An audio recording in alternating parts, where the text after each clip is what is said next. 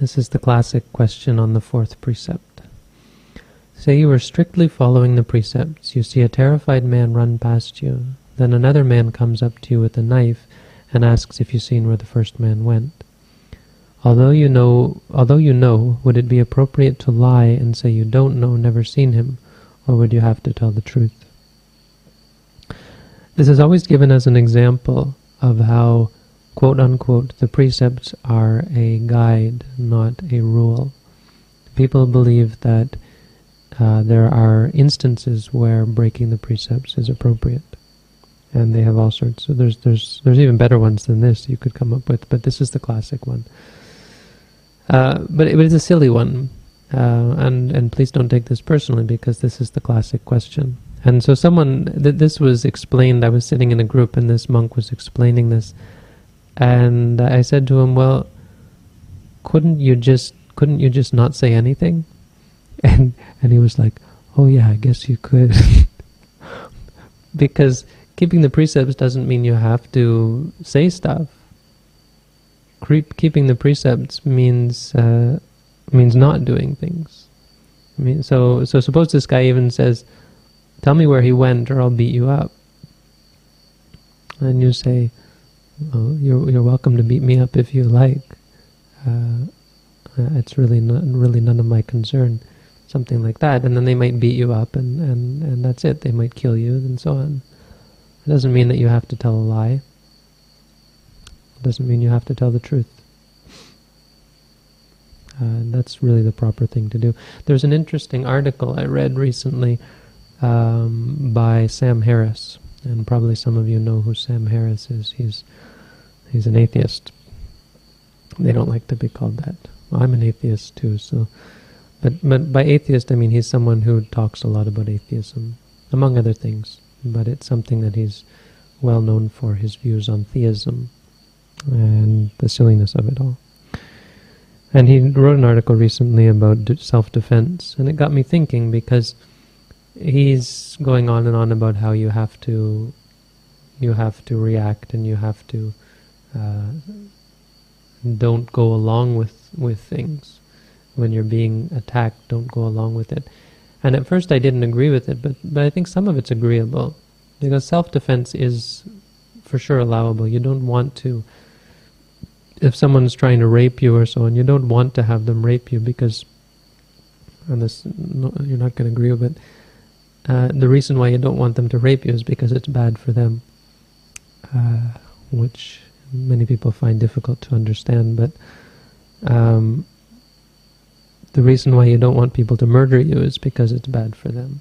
That's that's I think a really good excuse not to let it happen. Um, another good excuse is because you want to live yourself so that you can do good stuff, and you think if I die, that I don't know where I'm going to go. I'm not enlightened yet, and so better I stick around for a while to do more good deeds. There's lots of good reasons for defending yourself. But um, I think there still is some some case for, especially an extreme example. There, the, the, example that I thought of was of this monk who was in um, was in Rajagaha. He was a Theravada monk who was going walking through India barefoot, and he had his his lay, lay attendant with him, uh, carrying the money.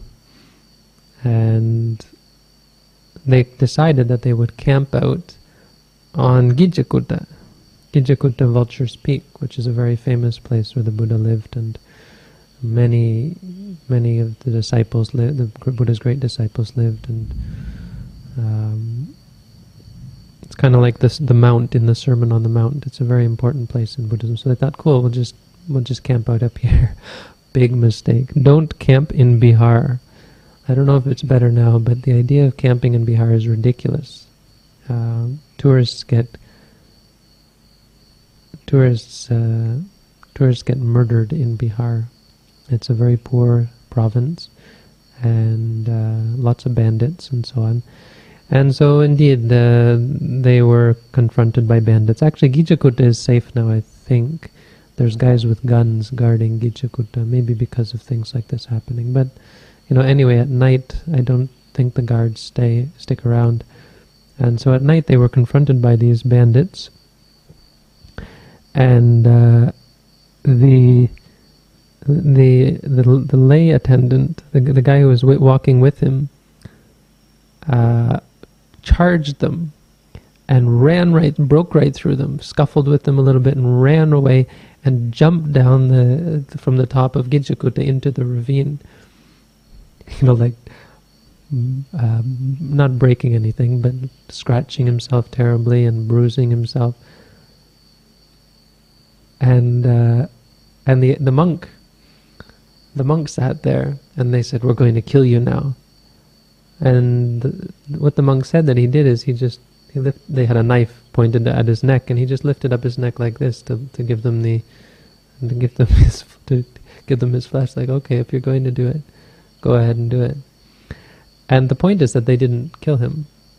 They, the, the point is that there's a power in that. There's a power in letting go that uh, very often makes you immune to to uh, to evil. And as a result, they, it was it would have been quite difficult for them to hurt him. It would have been quite easy for them to hurt the other guy because he was totally unmindful, and he had lost his presence of mind.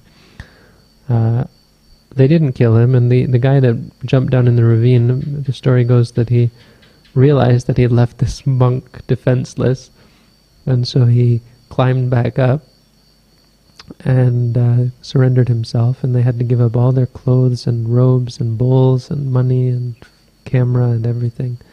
All they left him, the monk, with was his lower robe, so like a sarong. Uh, but they left him alive and somehow they they survived and got out of it and went to stay in a Thai monastery and had a happy ending in the end.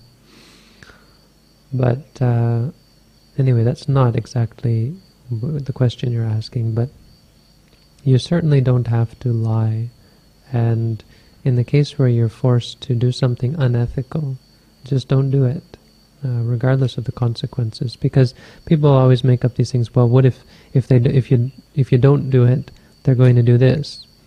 But you know, the point is, what you're saying is that if you don't do something unethical, somebody else is going to do something unethical, and you're not responsible for their their uh, unethical behavior. It's not your uh, bad karma if someone else does something bad.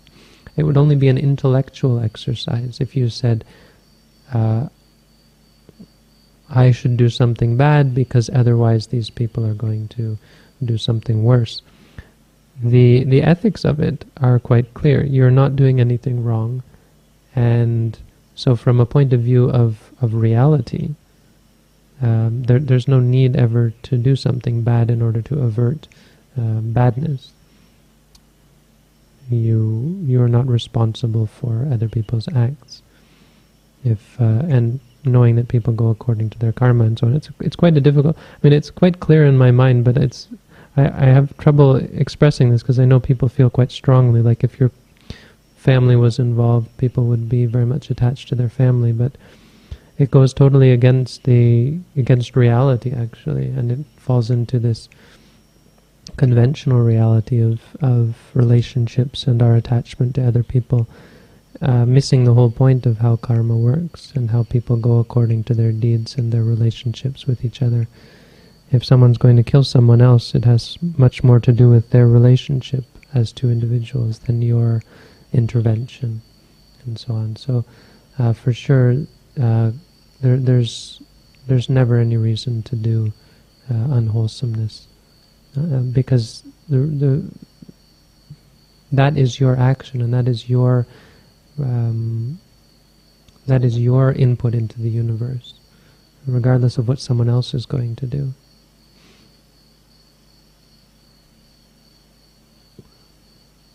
Anyway, so.